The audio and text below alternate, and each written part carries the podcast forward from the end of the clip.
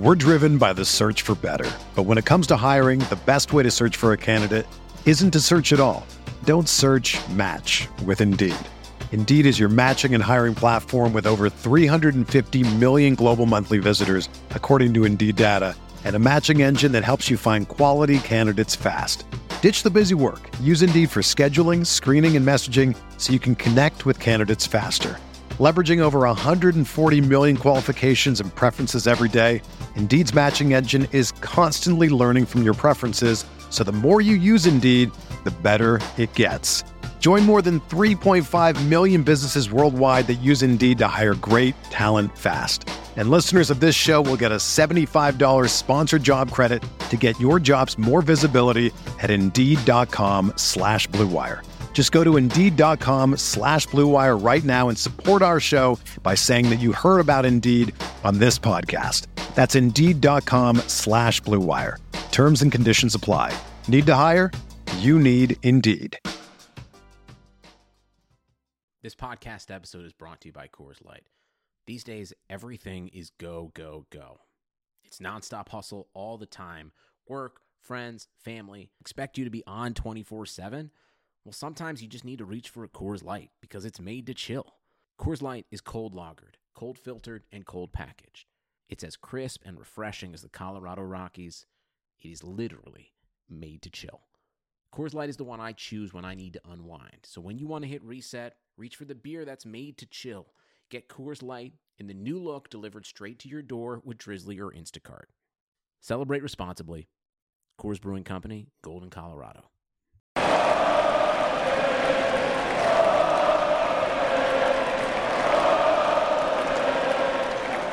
What's up, Nets fans? Welcome to another episode of the Brooklyn Buzz podcast presented by OTGBasketball.com. I'm your host, Nick Fay. With me, as always, my Australian friend, Jack Manuel. What's up, Jack? Happy holidays, Merry Happy New Year to all our Nets fans out there. Happy holidays, Merry Christmas to you to celebrate. Uh, Happy New Year, like Jack said. You know, it's the Nets haven't given us any gifts, but Jack, I want to ask you: Did you get any good basketball gifts for Christmas? I did, mate. Um, like yourself, as you mentioned on the NBA outlet, I got the uh, Shea Serrano's awesome book, basketball, and other things. Uh, my mum works at uh, the Salvation Army, so she got me some cool throwback retro jerseys, uh, a, a, a, Larry Bird jersey, and a Penny Hardaway Orlando Magic jersey. I've always wanted a Magic one. I mean, it's not Shaq, but it's still Penny's Penny's second best, and I think they're pretty cool. I mean, I'm hoping in the new year to get to cop me one of those uh, new Brooklyn Nets City Edition jerseys. Yeah, no, Jack, that is awesome to get some retro jerseys. And like you said, I also got that book.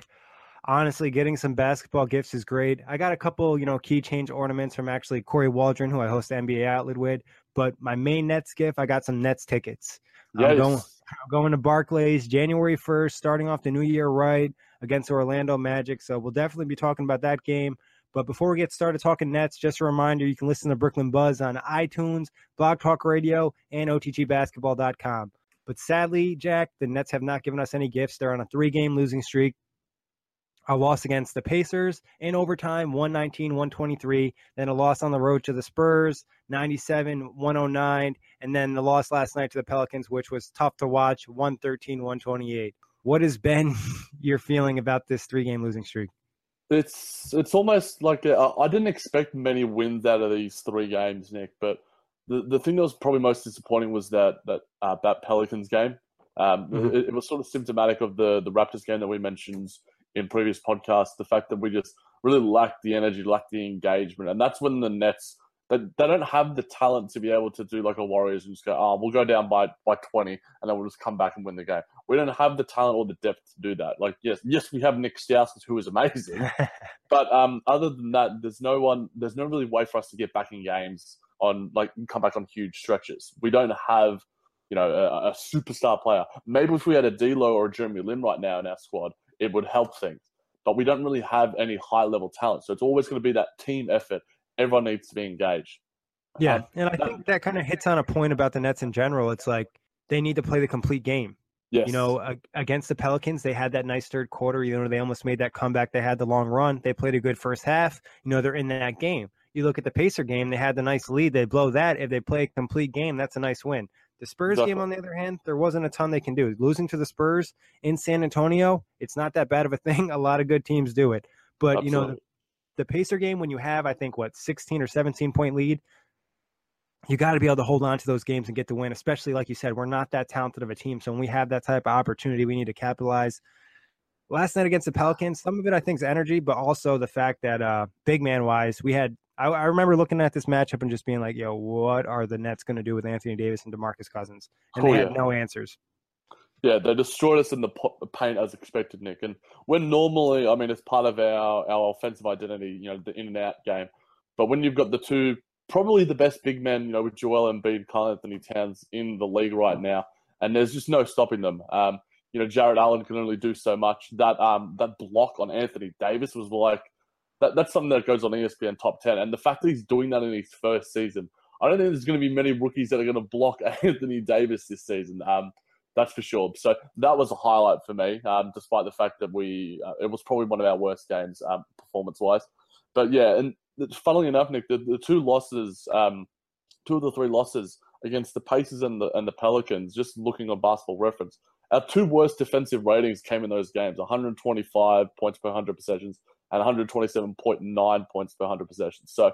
I mean, you can take that with a grain of salt, but the fact that that's coming right now, maybe you know the Nets are sort of looking forward to getting back home. You know, we struggled a little bit on the road, but um, you know, heading back to Barclays, I think we're we're we're due for a win or two. Yeah, I definitely agree. I think being on the road, I think some of it is, you know, just like you said, the Nets aren't talented enough when they don't have the energy, you know, they don't have the talent to kind of make up for it. So if they don't play hard the whole game, they're going to be in trouble. What would you say was the bright spot of the three game losing streak? What has stuck out to you that, you know, you're like, all right, I can I can find some silver lining to this.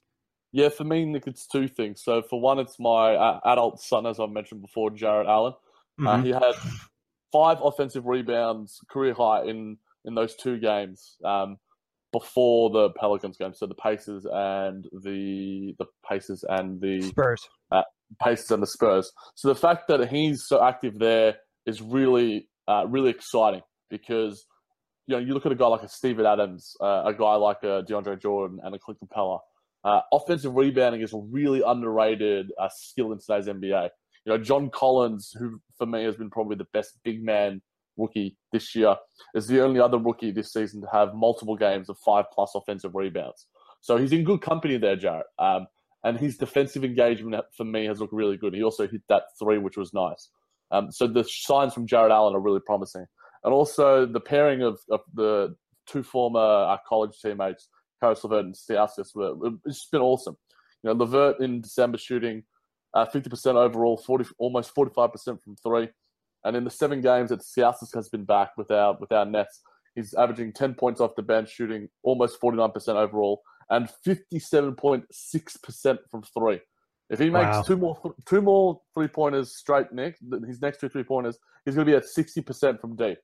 Now, I think we need a new version of hot sauce. Like we need the habanero sauce for him. Like it's, it's getting it's getting wild with Stauskas, but um, he's been a great addition for us. Yeah, honestly, Stauskas has been a nice surprise. You know, talking about that trade, everybody was like worried about Okafor, but Stauskas lighting it up from three, maybe that's something the Nets can develop. You know, develop him into a player like Joe Harris has expanded his game a little bit. Stauskas obviously shown he can light it up from three, and it's not wide open threes. He's hitting some real tough ones too. But I agree, Jarrett Allen's been nice. You know, if there's been some issues where you see the mistakes, and obviously the lack of size, I think, has been shown in the last few games. But the blocks on Anthony Davis, the offensive rebounds, hitting the three, just, you know, some of the adjustments he's making, obviously plenty of room for improvement, but you've seen a lot of nice things. And me personally, I just enjoy Caris LeVert, you know, probably my favorite player on the team. And the way he's playing right now in December, like you said, shooting great, scoring, setting up his teammates. You know, just having a player like him moving forward, I think is going to help the Nets so much. And I think even the more he plays, the more comfortable he's starting to get. You know, the more he's starting to realize, you know, if I get a guy in this position, I'm going to be able to score here, or if I use a fake, or he's kind of comboing his moves a little bit better. You know, earlier in the season, he was kind of using some of these moves, getting in the paint, but getting himself in trouble. Now he's kind of slowing it down and being like, all right, this guy does this, I'll counter with this. And it's really worked out well for the Nets and Caris LeVert. So I've been hyped to watch LeVert. Yeah, the IQ you can see already, Nick, with a lot of our players – obviously we, there's so much youth there, and you mentioned before about Caris LeVert, you know the the amount of games that he's played across his career. He's almost still a rookie and uh, in, in many senses of the word. So his IQ on the court, and, and, I think is something that's really coming together. And basketball IQ for me is one of the most underrated skills you can have, just that awareness. And I think playing at playing at the point for a lot of it uh, is really helping that. And same with Jarrett Allen, just Jarrett Allen learning to know what his body can do. You know, we all know the seven six wingspan, but um, I, I, like I said, is there going to be how many players have blocked Anthony Davis this year? It's it's it's and the fact that a 20 year old boy um, that looked like a Harlem Globetrotter that hasn't had his breakfast today um, can do it. It's it's pretty outstanding. Yeah, I think Jarrett Allen's definitely an exciting piece. Just you know, watching him literally grow up and hit that you know mid twenties or that lower twenties where you start to put on some more muscle, I think will be huge for him because obviously, like you said, the wingspan, the athleticism, the understanding of the game is definitely there.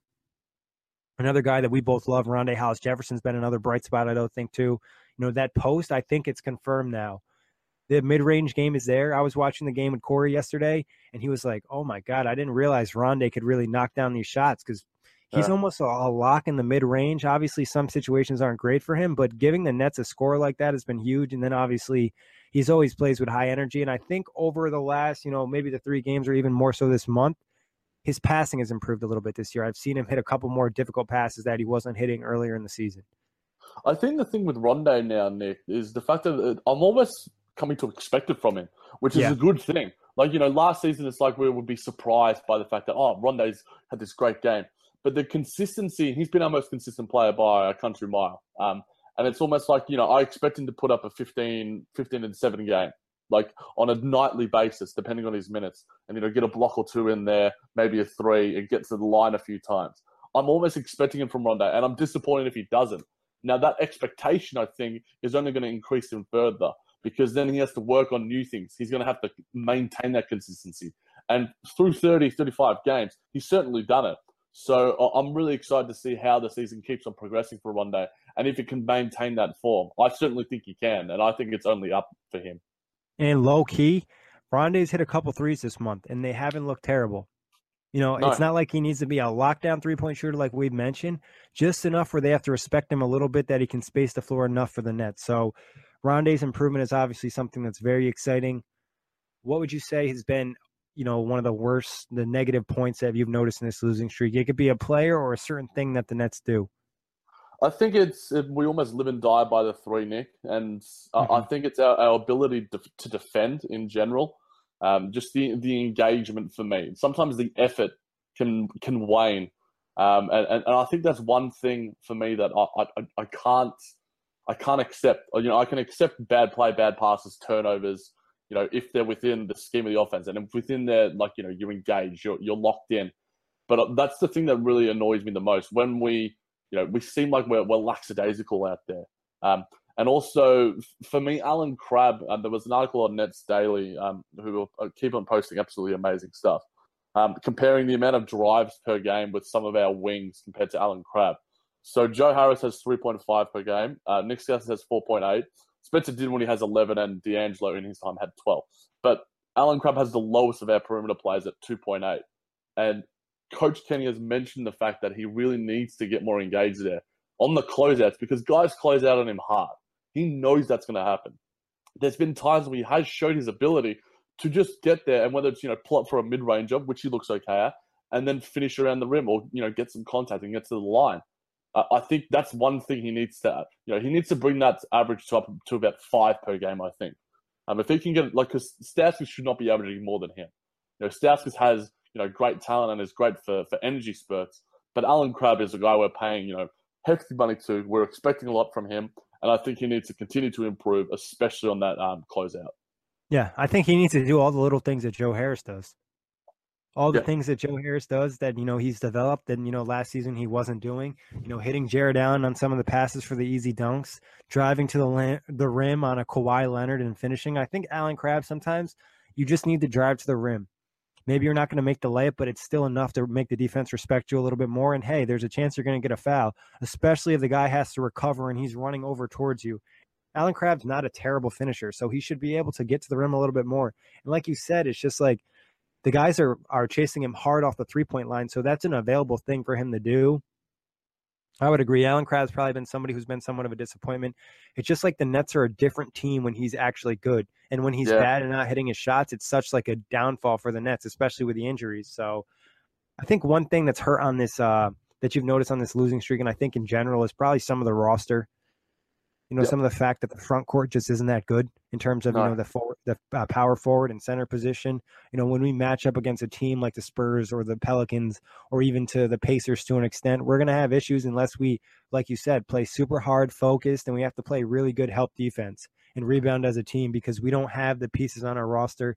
And even like that power forward position is kind of empty. Like we have Rondae, who's not even a true four, and then we have AC, who's just, you know, this inconsistent monster who sometimes can knock down his threes. Other times he's shooting two of 10 from three, you know, turning the ball over with a minute left in the game. So I think, you know, that that front court, that power forward and center position are definitely a problem. And like, you know, you can't rely on Jarrett Allen forever. And Tyler Zeller's a solid guy. But like last night, we had to play Mozgov. And when you play Mozgov, you're really, there's just, you can't expect your team to build on that. They're going to probably lose more points than they're going to gain.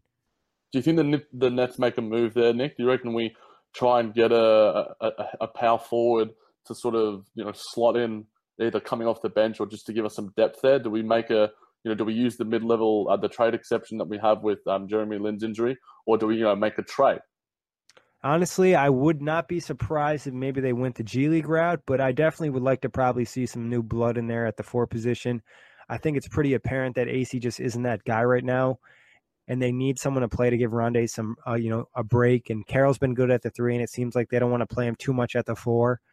So maybe they pick up somebody. I think the only way they trade for a player at the four is either if it's an amazing fit and they're benefiting getting some type of second round pick or something, you know, on a salary dump, or if it's a young player that maybe there's a chance that he can get better and he's an expiring contract. I don't think there's any chance for a big move. Yeah, and uh, the Ringer posted an article. Kevin O'Connor posted an article the other day um, saying like the the trade deadline obviously is is rapidly approaching and the top 15 players to to watch out for. And there was a couple to me that sort of like you know when we were talking about the the power forward position that sort of came to mind for me. Um, you know, Dario Saric from the the Philadelphia 76ers has been playing very well, but he doesn't That's seem to really fit. One. It doesn't seem to really fit with what they're doing right now. Um, now the Nets just made a trade with with Philly, um, so there is that I guess existing sort of relationship with Sean Marks and Bryan Colangelo. Um, I, I, think it was a move that benefited both parties. Um, and you know, the with the acquisition of Trevor Booker, they're almost stacked a bit too much in terms of their big men. You you've got Amir Johnson and Richaun Holmes who are also playing basketball. Dario Saric, where does he fit in that system? Um, so I would love for, for the Nets to make a move for him because he's still got that youth about him. Um, I think we could fit in really nicely, and I think he would in, benefit from an increased role because he puts up numbers and he was almost rookie of the year last year. I, I think a lot of us he probably should short. That I think it was the last sort of 20, 30 games when um, Embiid was out, and he really he really showed out. Um, so he's he's a he's a guy that I think would be a nice little fit if you know somehow Sean Marks could throw some things around and make a move. Um, someone like a Nikola Mirotic is a low key guy who you know the Bulls are looking to ship out. I think everyone keeps talking about. Um, if the Nets can buy low on it, um, then I would certainly advocate it for it. But I'm sure the the Bulls will be wanting something in return. So I guess that's something that might not actually be as be as likely to happen or as realistic. And even like even uh, someone like a, a, Malik Beasley out in Denver, who's you know not really getting the time that I think he deserves with the with the injury to Millsap. And I think that he, you know, as a three and D guy, um, you know, those guys are probably the most valuable position in today's NBA. Um, so you know, if you want to take it a punt on any of these young guys, even Mirotic isn't. I think he's only like 26 or, or under. So I think any three of those guys I think would be a good fit. I'd love Saric. Um, it's just whether the the assets and the pieces are there for us to make a move, or whether, like you mentioned, the G League route is the better way to go. Yeah, I mean, thinking about it, maybe we could see the Nets in some type of three-team trade where they're picking up a younger type of player, where you know they're pulling it, pushing out. Sorry to say this, Jack, but your guy Joe Harris and maybe moving a Dinwiddie or a Tyler Zeller. You know, those are all guys that could be nice rotation players for a contending team. So maybe the Nets are able to make some type of deal where they're bringing one of these guys. And like you said, I think not only would it be something that really can't hurt the future in any of the young pieces and any of the draft picks, because I don't think the Nets want to move those. It has to be somebody who kind of fits into what the Nets want. And they obviously yeah. need somebody at that four position. They just need another big that can shoot threes. Yes. Like I think that's you know part of Kenny's offense, and if they don't have that guy, or somebody who can at least, you know, shoot a little bit from three. Obviously, we've seen Zeller, we've seen Allen, but it's still not to the point where it's really getting a lot of respect. So I think a three point shooter in the front court would definitely help. Yeah, and it's not even the fact that, you know, because they're going to be wide open no matter what. And they're not taking, you know, three threes per game, four threes per game. Whereas you add in a guy like a Mirotic or a Saric or, you know, if, if the Nets decide to go down the route of going like a Hezonja even um, as, yeah. as someone who's a, a guard who can sort of play, I guess, some small ball three, then yeah, those guys actually have to be respected from the perimeter. Whereas a lot of our guys, even Quincy Acy, is getting these open, ridiculous shots, and sometimes he forces them, and like you know, it's like you know it's going to come out wrong, and you know it's not the right shot, and he should just pass it off. It just um, looks awkward sometimes, and he still takes it. He does like this weird hesitation pass, pump fake, but no one's even close to him, so there's no point in pump faking. It's yeah. just like he's just a mess right now, and it sucks because he shot so well from three last year, and this year he's just like all over the place, and it's killing the Nets offense when he's out there confidence is everything in basketball. Yeah, for sure. And I think, you know, if they add somebody like that, it's definitely going to help the spacing and maybe it'll make life easier for guys like Allen Crabbe to drive to the rim. So I think some of the Nets' problem is sometimes the spacing isn't necessarily great. So I think adding another shooter obviously will always help. Definitely. All right, Jack. Uh, a couple quick questions before we get out of here. Who do we see first, Jahlil Okafor or D'Angelo Russell? Well, that's a good question, Nick, because there's been the rumors have been heating up the fact that you know, D'Angelo was at, at one of the the NFL football stadiums in, yep. indoors, and they were saying that he's running, or the you know you put two and two together, so um, he's back running, which is a good sign. Uh, people are saying, you know, mid to late January. I'm going with Jahlil Okafor just because I think it's a lot easier to get yourself in. You know, he's healthy, he's just not game ready. Whereas D'Lo needs to get both of those right. He needs to be yeah. healthy and game ready. So I think Jahlil is more likely, and I think we see him maybe against the Magic. Um, it, it, I wouldn't be surprised to see, you know, maybe not. Oh, you're trying to say I'm going to see his uh, first home appearance, Jack? I reckon you might see it, Nick, and I reckon you got to get some photos on Twitter and get some videos on Twitter for us, get some live video for us of um, him popping in because I reckon there's a distinct possibility it could happen. I mean, I'm not saying it's set in stone. I don't know Sean Marks. I don't know Coach Kenny. I would love to. Um, as much as we we love our, our Brooklyn Nets. We don't have really any inside takes. We're not Nets daily, but I think there's a distinct possibility. You know, with Nikola Vucevic out, um, you know, their their front court, Bismack Biyombo isn't really you know uh, any sort of threat, and um, I, I, think there's a there's certainly every chance that he suits up then. I think one reason that could help him too is all these back to backs and all these games so close. We could actually kind of need him to play, especially if there's any type of injury to a Zeller you know, a Mozgov or an Allen. So yeah. I would not be surprised to see him play. I agree. I think Okafor will play first because, like you mentioned, D'Angelo probably isn't even 100% healthy yet. And then he even said when he gets healthy, he wants to make sure he's 100% ready to go out there and confident. So he might yeah. take a little extra time to make sure he's 100% to go because obviously the season doesn't really matter that much in terms of wins and losses. So letting D'Angelo get to that 100% mark is a lot better. All right, Jack, if uh, you had to pick one guy to get traded, who's more likely to get traded, Joe Harris or Spencer Dinwiddie? Well, it's a tough one, Nick, because I think the Nets are more likely to trade Joe Harris just purely because what Spencer Dinwiddie has done for the team. And I think he's got a bit more youth on his side where I think he is actually a piece that you can build around. Like he could easily be with D'Angelo and Jeremy Lin somewhat healthy. He could be a six man of the year sort of contender um, coming off the bench, a sort of Darren Collison type, despite the fact that he starts, um, a, a, sort of super sub. Maybe Jeremy Lin sort of 2.0 when he was back with the uh, the Hornets. Charlotte Hornets. Yep. Um, I think that's a perfect role for Spencer Dinwiddie. And, you know, against lesser offenses, I think that's perfect for him. So I think, unfortunately, the man who I'm going to be voting for the All Star game because I can't vote for him to get in the three point contest. Uh, Joe Harris is probably on the way out. And as you mentioned, Nick, you know, if we can get a young piece or a pick for him, um, I'm all for it. Despite my love, I can I still have rationality to me.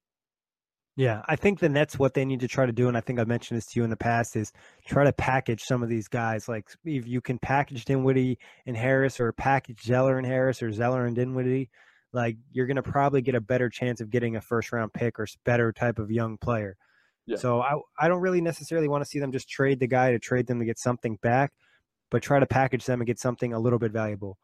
Definitely. So if you had to make a guess, Jack, when are the Nets going to get their next win? Is it going to be against the Heat on Friday, the Celtics on Sunday, or against the Magic on Monday when I'm there? Look, I'm I'm saying the Celtics is unlikely. I'm thinking the Heat is a chance. We saw um, how we played against them uh, down in Mexico, and we were certainly in the game up until probably the last quarter and the last half where the Heat really got us defensively. Um, so I think that we're every chance uh, against Miami. Um, you know, Goran Dragic has been waning a little bit in his form of late. Hassan Whiteside's returning to the lineup, so I guess we need to worry about that. Uh, but I think you know you can almost lock in your win against the Magic. I don't want to lock it in per se because they have beaten us this season as well. But um, I'm going with I'm going to go I'm going positive route. I'm going to go. We're going to get the win against the Heat. Yeah, I think so too. Kenny does a good job of really getting this team up after they catch a body. Like they caught a body against the Pelicans. That was an embarrassing performance. And I think there's enough to be shown from all three games. Like, you know, guys, like when we do this stuff right, we can get the win. And I think the Heat aren't a team that are, you know, playing and, you know, hitting on all cylinders so we can steal that W. Celtics game is going to be tough, like you said. And I'm definitely hoping for that win against Orlando. Can't wait, Nick. And I'm, I'm looking forward to seeing all the fire tweets that you give us while live at the game. You're going to be like an insider. I, I mean, I, I'll try. I'll try, but I get sucked into that game pretty hard, Jack. So I don't know how my tweets will be. They'll be I half remember- gibberish. I, I, rem- I remember, I think it was almost this time two years ago. Um, I was at Nets versus Lakers, and um, I was that. I, I've told you about this, but for all our Buzz fans that haven't heard, I um, my girlfriend's parents bought us tickets, and we were literally row D, um, mid court. So it was the perfect seats. Like literally, cannot get any better. I was like seeing like um, Adriana Lima like stand up like probably two rows in front of me. John McEnroe was like two rows in front of me. I could hear like Nick Young yelling at the refs getting a tech. I could hear like the the oohs and ahs from that Larry Nance dunk. Being at the game and being at Barclays as well when it's when it's pumping, oh, it's something else. Yeah, de- I mean the environment at the game and like sitting that close is a completely even different game because you're getting to see the players in a different light than you've ever seen them before compared to TV. You have a better idea at size, quickness, speed, athleticism, strength. And even even though, like you said, though, being at the game in general, even if you're sitting up top, down low, in the middle, you know, it's just being there, the environment, Barclays Center, they have some great food and stuff. So it's always Yeah. a good time going there. And fun to check out the fan shop and then waste your money. Oh yeah, the fan shop. I I bought probably two hundred dollars worth of stuff, when I was there. and I think I was there uh, like the year before as well for my birthday, um, because you know I love your country so much. and it was around sort of the, where they were doing the Black Friday sales, and I'm like, this can't end well. And I think I bought about like three snapbacks and like so many like jersey T-shirts. Funnily enough, being home, I'm looking through my wardrobe. I realized I thought I lost my Jeremy Lin T-shirt jersey, but I found it in my my wardrobe back here. So it's like it's almost that's an extra Christmas present for me, Nick. Yeah, there you go. Definitely always love to grab all the net stuff you can. It just sucks when, you know, they catch a loss and you don't want to wear it the next day. It's not as bad for you, Jack, because a lot of people probably don't know if the Nets won or lost, but, you know, No, in the. Northeast, they have a better idea. But that wraps it up for today. As always, you can listen to Brooklyn Buzz on iTunes, Blog Talk Radio, and OTGBasketball.com. Jack, thank you as always, and thank you everybody for listening. Hashtag NBA vote, Joe Harris. Get really into your favorite shows and movies all in one place with Flex, a 4K streaming box you get free with Xfinity Internet. And get Peacock Premium at no additional cost. Learn more at xfinity.com slash flex. Restrictions apply requires postpaid Xfinity Internet excluding Internet Essentials. One device included. Whether you're a world class athlete or a podcaster like me, we all understand the importance of mental and physical well being and proper recovery for top notch performance. That's why I'm excited that Unifyd Healing is sponsoring podcasts on the Blue Wire Network. Unifyd Healing is a new and super innovative global network of wellness centers powered by Energy Enhancement System, or EE System. If you haven't heard of the EE System yet, then you'll want to listen up. This technology promotes wellness, deep relaxation, purification, and rejuvenation. Wherever you are across the globe, access to a center is easy and affordable. Interested in experiencing the EE System technology for yourself? Go to unifydhealing.com slash bluewire to learn more and find a center near you. That's unified, U-N-I-F-Y-D, healing.com slash bluewire. No material or testimonials on the Unifyd Healing website are intended to be viewed as medical advice or a substitute for professional medical advice, diagnosis, or treatment. Always seek the advice of your physician or other qualified healthcare provider with any questions you may have regarding a medical condition or treatment and before undertaking a new healthcare regimen, including EE system.